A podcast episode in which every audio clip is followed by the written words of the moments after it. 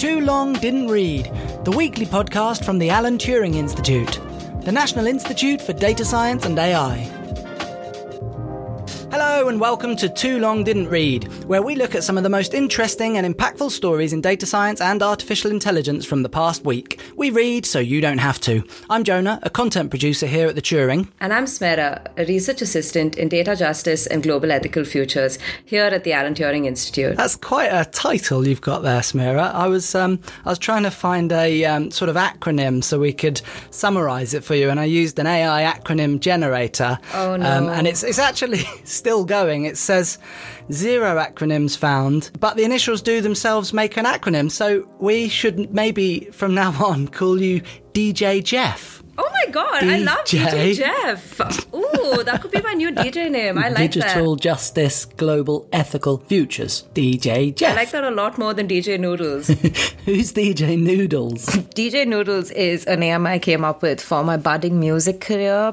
I've just started off as a DJ, so you know, the the contracts are still coming in, but it's mostly just a backup in case the whole tech superstar doesn't actually work out. Okay. right. Well, DJ Noodles uh, becomes DJ Jeff. You heard it here first.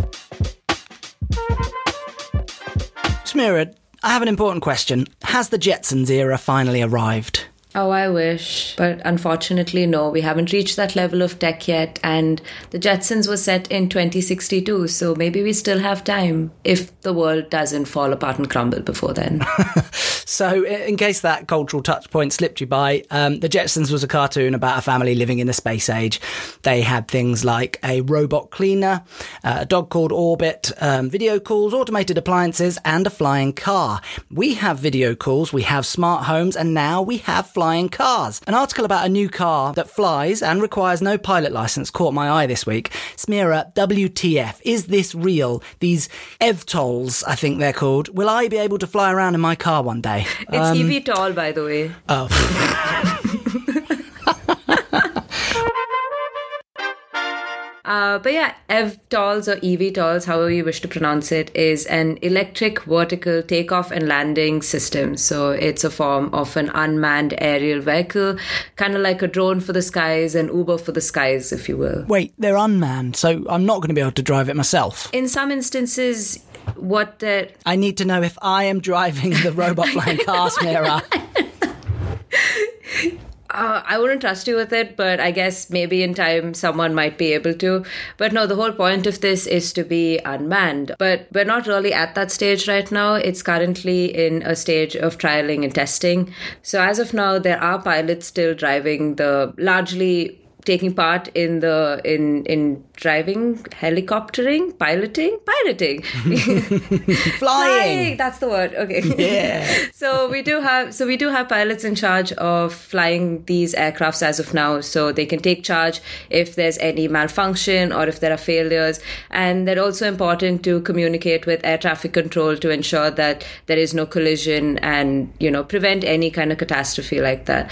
But once this is in place and the vehicle seems to be able to fly without the need of human input, then yeah, maybe we actually will see flying cars in the future. And who knows, you might not have to fly it, Jonah, but you can definitely sit and enjoy the views of London as you zoom around the city. That would be amazing.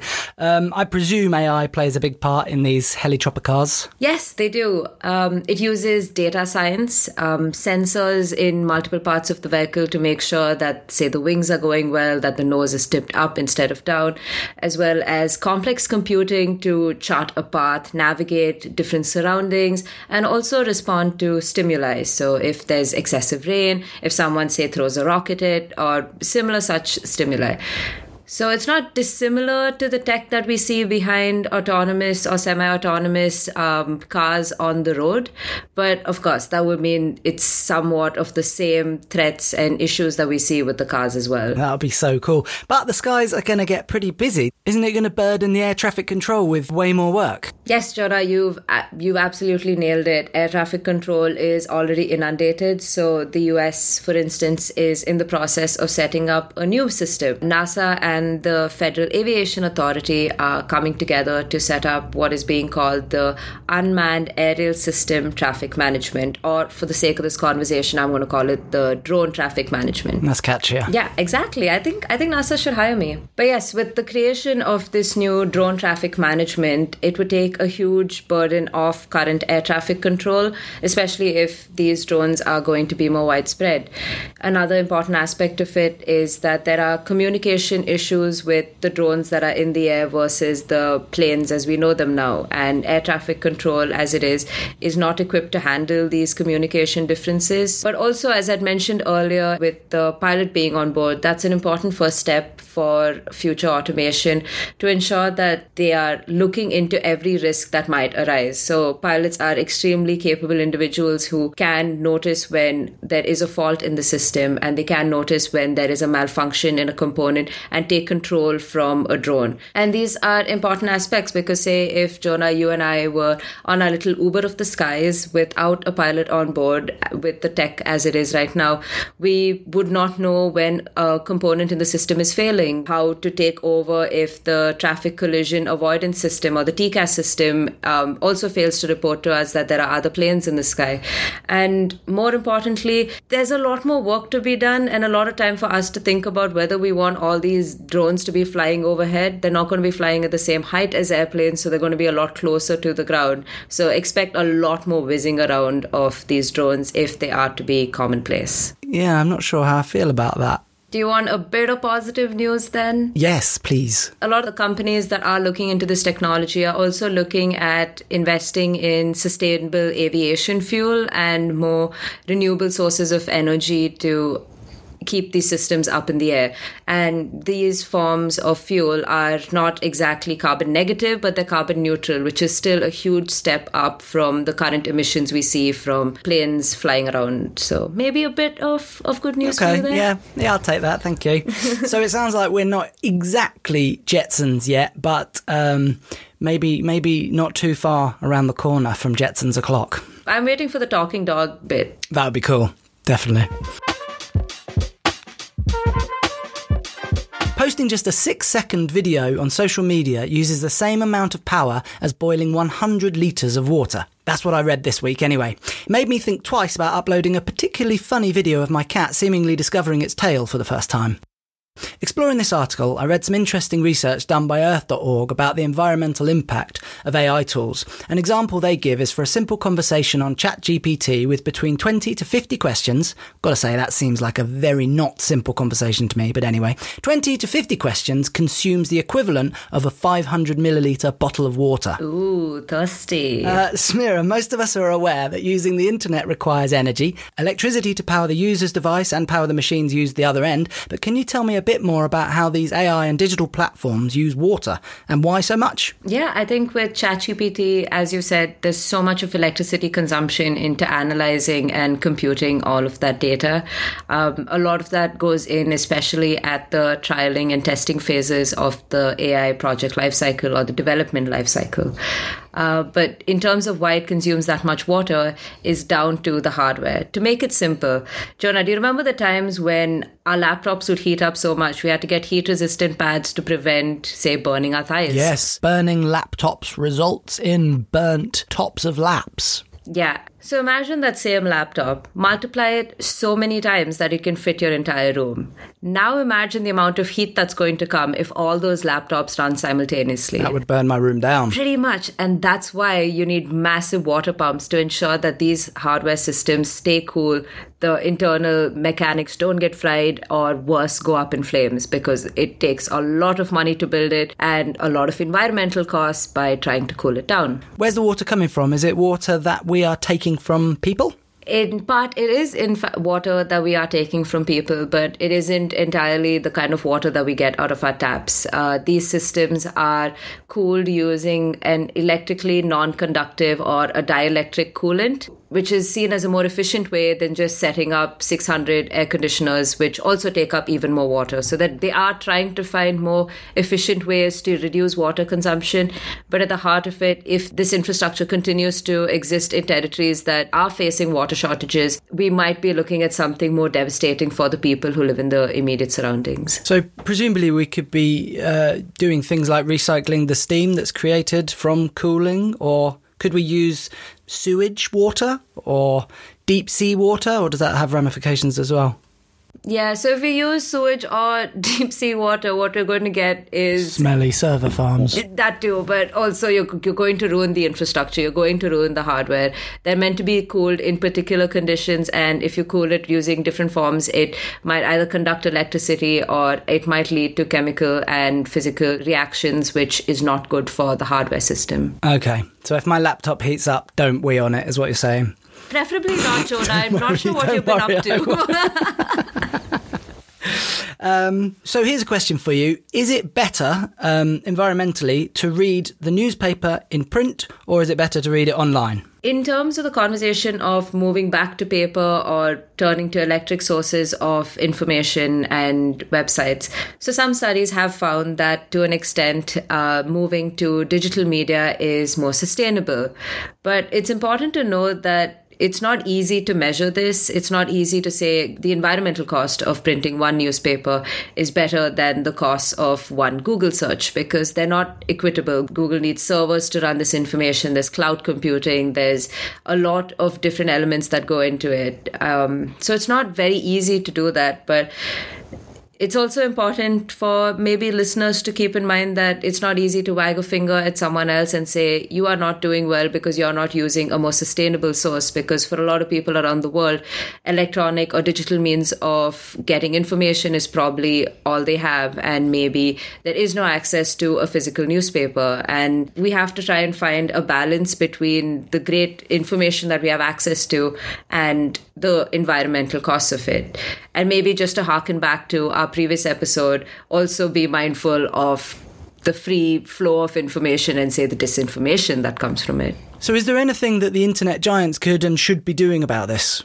So, one thing that these tech companies can do is build data centers in parts of the world with good renewable energy sources. So, we know that Norway and Denmark have very good wind farms and have really capitalized on hydroelectrics. But it also points towards moving to solutions that involve looking into sustainable and renewable energy options, regardless of where we are in the world. Because with the research that's coming out, it looks like there are more and more ways we can live more sustainable lives. Cool, thanks, Mira. Well, I'm going to be a little bit more um, careful about how I use the internet in future, and hopefully the big tech companies will follow suit.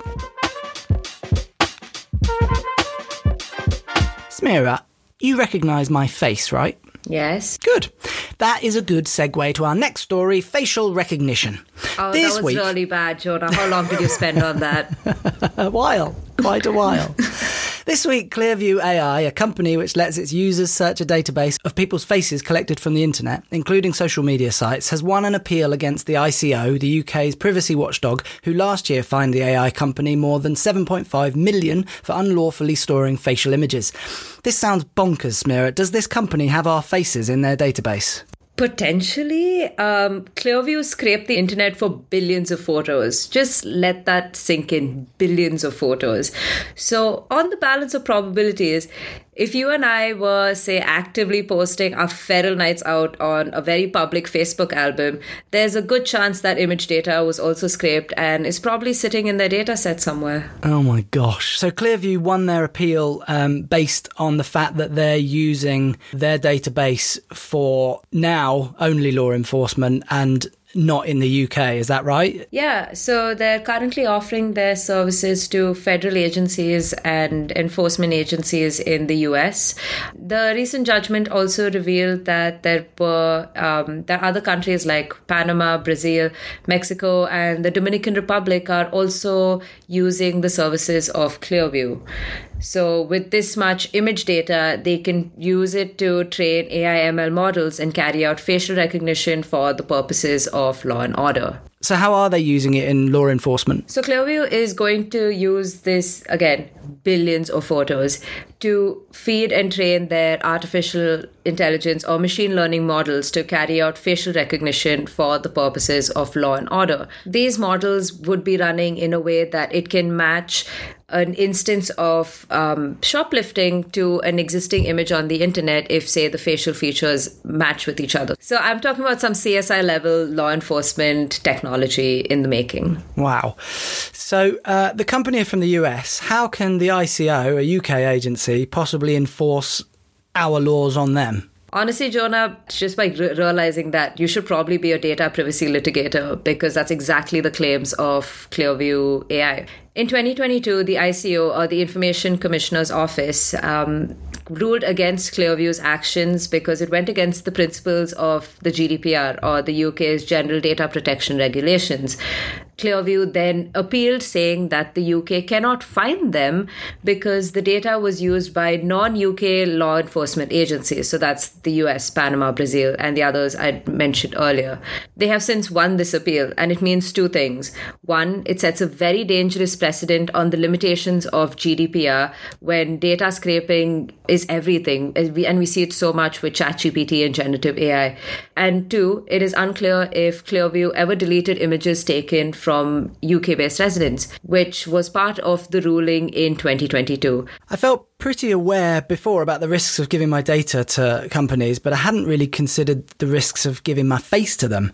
Um, there seems to be a growing trend of apps that will take a photo of your face and put you in a 90s yearbook or something. And there's even a new NBA game where you can scan your face and then play as yourself on the screen with your basketball heroes, which my first thought is that's amazing, but I, I imagine I should have a second thought on that, Smera. Yes, and that's where I step in to fill in the little blanks. and yes, you should be extremely aware. And this goes out to all the listeners. It is fun to see yourself in a 90s yearbook, or it might be fun imagining yourself playing with basketball heroes.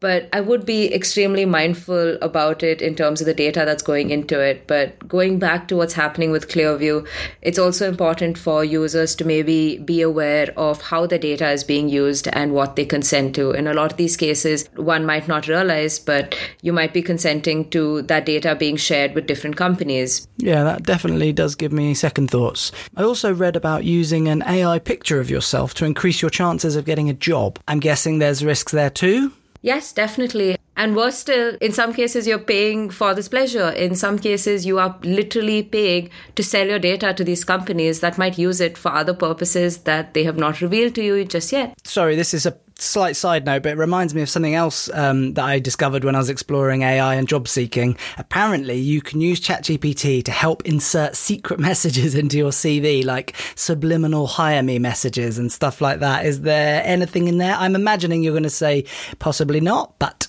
you're right. I think you know me well enough now that yes, it's not true. Um, I, I I did fall for it as well because I came across a couple of Instagram reels that said the same thing, and I, where in some cases they re- they mentioned how certain resumes people would use um, font in white text so it, it match, yeah. matches the background, but it includes keywords that say the the person hiring might be looking out for. Whilst this might have been the case in certain instances in the past, it is not something that we should be actively contributing to. We should probably give re- recruiters a bit more credit.